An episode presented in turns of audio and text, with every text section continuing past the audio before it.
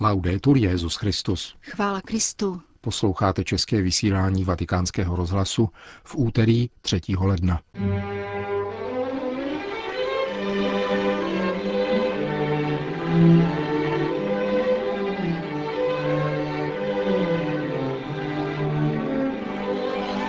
Papež František napsal list syrským katolíkům v Alepu. Z krakovského Karmelu odešla na věčnost česká řeholnice židovského původu sestra Anna Magdalena Švárcová. A na závěr další část rozhovoru papeže Františka s jezuitou otcem Antoniem Spadárem. Dnešním pořadem vás provázejí Jana Gruberová a Milan Glázer.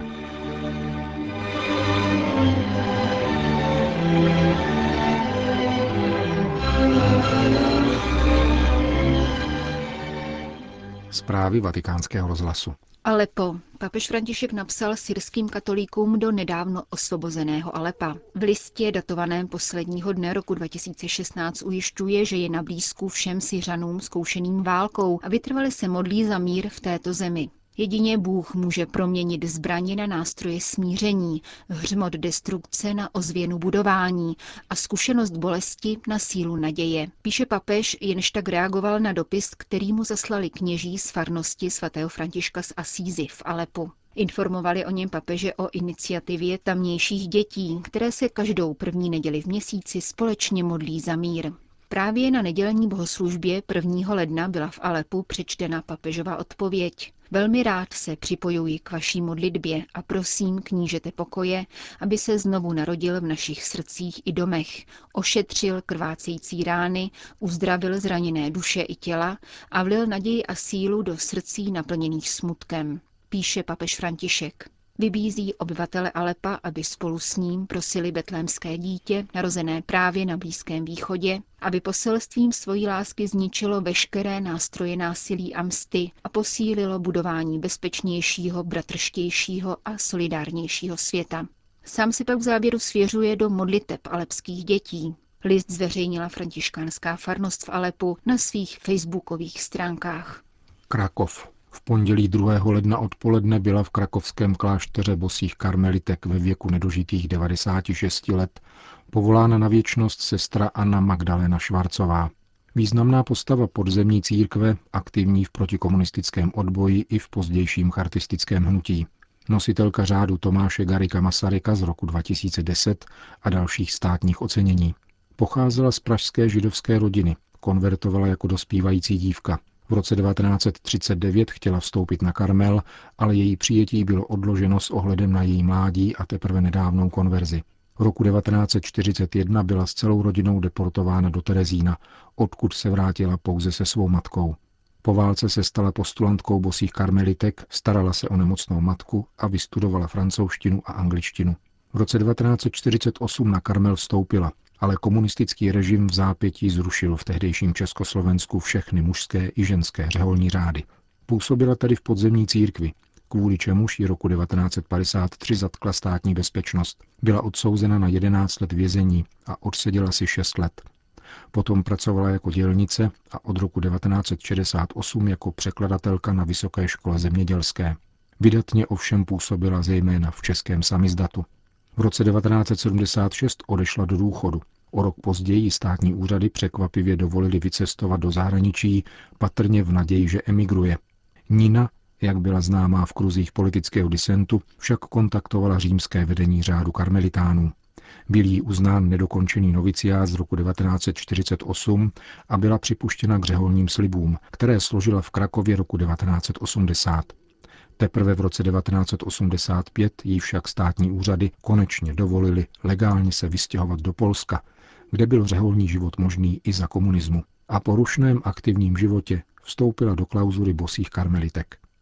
Pohřeb sestry Anny Magdaleny Švarcové se bude konat v sobotu 7. ledna v 9 hodin dopoledne v Krakově. Spojené státy americké, Itálie. Měsíčník National Geographic, prestižní vědecký časopis s 50 miliony čtenářů a 31 jazykovými redakcemi, přichází v lednu se speciálem nazvaným Genderová revoluce. Obálce vévodí portrét devítileté Avery Jacksonové, která sama sebe označuje za transgender a vypráví o prvních čtyřech letech svého života, které za velkého utrpení prožila jako chlapec. Avery žije v Kansasu a navzdory svému dětskému věku se stala symbolem boje za práva své kategorie. Jsem šťastná a hrdá na to, že jsem transgender, říká. Nejsem monstrum a nejde ze mne strach. Chci, aby se se mnou jednalo jako s jakoukoliv jinou lidskou bytostí. Z úst devítiletého dítěte je tato žádost na výsost oprávněná. Je však škoda, že jiné lidské bytosti, dospělé a informované, s poruchou jeho sexuální diferenciace vědomně nakládají tak, aby přinášely dvojznačné a ideologické poselství. Speciál tvoří dalších 80 necenzurovaných fotografií a příběhů nezletilých dětí a dospívajících z celého světa. Jejichž delikátní situaci by vyžadovala větší míru respektu, rezervovanosti a etického přístupu. Jak ve vědeckém magazínu píše Robin Marantz Hennig, publicista zabývající se přírodovědnými tématy, v současnosti probíhá evoluce pojmu žena a muž a významu slov transgender, cisgender, gender nonconforming, genderqueer a gender a dalších z celkem 50 možností genderové příslušnosti, které facebookový profil nabízí svým uživatelům. Vědci odhalili nové a složité skutečnosti týkající se znalostí o biologickém pohlaví. Mnozí z nás se na střední škole naučili, že pohlaví určují dva pohlavní chromozomy a nic jiného, ale to nelze říci tak přímočaře, tvrdí dopisovatel měsíčníku National Geographic. Souhlasně s ním mluví šéf-redaktorka listu Suzana Goldbergová o novém pohledu na otázky genderu, tedy takovém, který by překonal binaritu mužství a ženství a vyústil v nerozlišený middle sex či gender fluid. Proti necitlivému využití dětí, co by vlajkonošů hlásané antropologické revoluce, v Itálii vystoupil deník Avenire. Poukazuje na fakt, že poruchy sexuální diferenciace se týkají jednoho novorozence z pěti tisíc. Poruchy pohlavní identity pak dvou až tří procent dětí ve věku mladším 6 let. Podle odborníků se 8 z 10 těchto případů vyřeší v období puberty přijetím vlastního biologického pohlaví. Popisované situace se však hlavně dotýkají nejintimnější sféry člověka a zahrnují etické, morální a právní otázky. Děti, které je prožívají, je nutné doprovázet pozorně a kompetentně, protože, jak potvrdí jakýkoliv poctivý psycholog, vyznačují se vším jiným než hlasitě na odiv projevovaným sebevědomím. Italská výzkumnice Sofia Bizoni z Florenské univerzity v nedávno publikovaném šetření schrnula projevy rizikového chování, které se vyskytuje u dětí s poruchou pohlavní identity. Více než 80% dotázaných pomýšlelo na sebevraždu a více než polovina se o ní pokusila. 46% takovýchto nezletilých se prostituje, 74% užívají drogy, 96% má sexuální styky pod vlivem alkoholu a 75% pod vlivem drog. U 21% bylo zaznamenáno sebepoškozování. O těchto patologických jevech se nicméně vědecký magazín National Geographic nezmiňuje a proto mu list italských biskupů navrhuje jiný typ revoluce, totiž více lidskosti.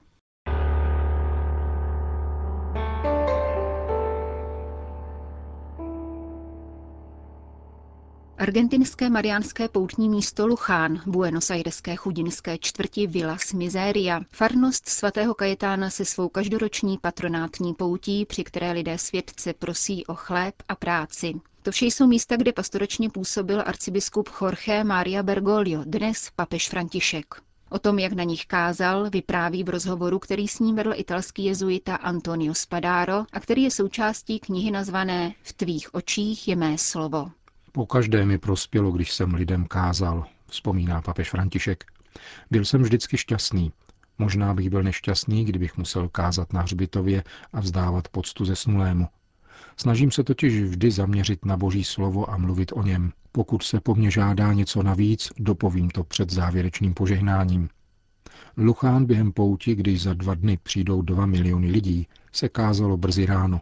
Mýval jsem sedm hodin raním mše, které byly plné lidí. Sloužil jsem je poté, co jsem celou předchozí noc spovídal. Býval jsem ve spovědnici od 6 do 10 hodin večer. Pak jsem se chodíval trochu najíst a prospat. A v jednu v noci jsem se vrátil do kostela, spovídal do 6 ráno a potom měl mši. Někdy se mi ani nepodařilo pomodlit dva desátky růžence, protože nebyl čas. Zástup lidí byl nepřetržitý. A to bylo v bazilice 30 spovědníků. Naslouchal jsem životním zkušenostem a právě to připravuje na kázání. Pokud nenasloucháte lidskému životu, jak můžete kázat? Vzpomínám si na jednoho mladíka, pokračuje papež. Zatímco jsem spovídal, sledoval jsem, jak přechází sem a tam kolem spovědnice. Pozoroval okolí. A ve chvíli, kdy před spovědnicí nikdo nestál, přistoupil a zeptal se mne, co se tu dělá. Odpověděl jsem, já tu spovídám. A zeptal jsem se ho, zda se někdy spovídal. Ano, odpověděl. Když jsem šel k prvnímu svatému přijímání, ale už si na to nevzpomínám. A pak už mluvil a mluvil a mluvil. A tak se vyspovídal. Samozřejmě se pak v kázání onoho dne vyskytlo setkání s oním mládencem. Nemohl jsem se tvářit, jako bych ho nebyl potkal. Dotkl se mé duše. Takové zkušenosti dobíjejí srdce a pomáhají při kázání. Naše setkání nebylo možné vymazat. Chci tím říci, že čím blíže je člověk lidem, tím lépe káže a tím spíše dokáže Boží slovo přiblížit jejich životům. Boží slovo se tak propojuje s lidským životem, který ono slovo potřebuje. Čím více se vzdaluješ lidem a jejich problémům, tím více se uzavíráš do teologie zarámované do nařízení to se smí a to ne, která nic nezděluje, je prázdná, abstraktní, ztrácí se v nicotě, v myšlenkách. Častokrát totiž slovy našich kázání odpovídáme na otázky, které si nikdo neklade. Papež se při vyprávění rozproudil a nyní mluví ze srdce. Mám neteř, pokračuje, která chodí každou neděli se svou rodinou na mši. Bydlí poblíž dvou farností, ale neúčastní se farních aktivit, ačkoliv se scházejí s katolickými přáteli, aniž by však patřili do nějaké skupiny. V jedné farnosti je kněz, který káže dobře, v druhé jiný, který dělá teologické přednášky. Po každé mi vypráví o tom, o jakém teologovi onen farář mluvil. Takže i něco takového se děje v našich kostelech. Lidé ale mohou kněze přimět k tomu, aby se dotýkal reality. Takto v kontaktu s lidmi mluvil pán. Ježíšova kázání jsou přímá, konkrétní, vypovídají o tom, co rolníci a pastýři dobře znali ze své zkušenosti. Není tu řeč o abstraktních pojmech. A jaké byly vaše homilie v Luchán, ptá se otec Spadaro. Právě v Luchán, po noční pouti a vigílii, nebylo možné kázat dlouze a odtažitě. Lidé byli unavení, často v kostele spali. Kázání muselo být nabroušené.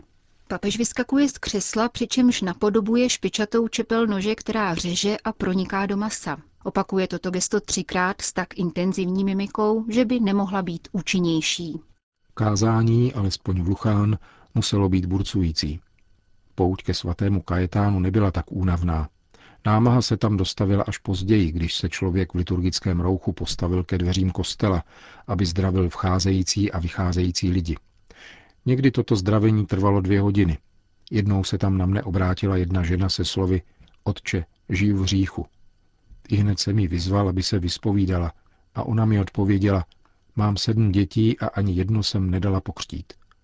Když jsem se zeptal proč, reagovala, řekli mi, že bych musela chodit na kurz. A já na to, kolik let je nejstaršímu. Ona, devatenáct. Řekl jsem jí tedy, aby mi zavolala.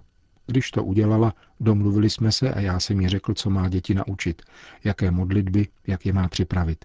Ta žena znala modlitby i katechismus. Všiml jsem si, že jí to vše bylo známé. Potom jsem všech sedm dětí pokřtil na kůrii.